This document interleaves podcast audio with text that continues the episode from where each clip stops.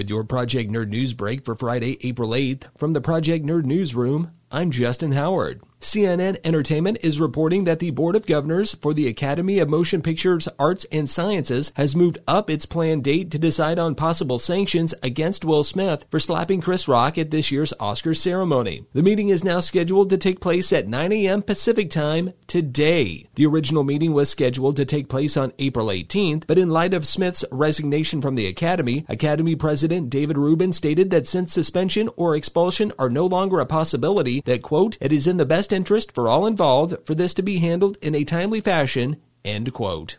And finally, Olivia Rodrigo had a great and not so great night at the Grammy Awards. Rodrigo walked away with three Grammys for Best New Artist, Best Pop Vocal Album, and Pop Solo Performance, but as she walked backstage to speak with the media, one of the awards slipped out of her hands hit the floor, and broke in half. The award was quickly repaired. For the latest in pop culture, visit project-nerd.com. Find Project Nerd on YouTube, on social media, where you download your podcasts, and don't forget about PNTV coming soon to Roku, web, and mobile devices. This has been your Project Nerd News Break for Friday, April 8th. From the Project Nerd Newsroom, I'm Justin Howard.